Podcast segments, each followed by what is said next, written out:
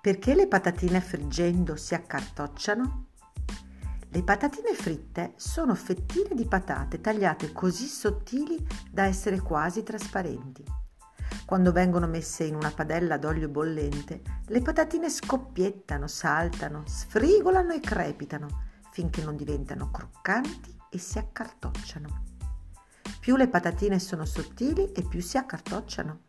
Nelle fabbriche perciò si adopera uno strumento chiamato micrometro per assicurarsi che le fettine non siano né troppo sottili né troppo grosse.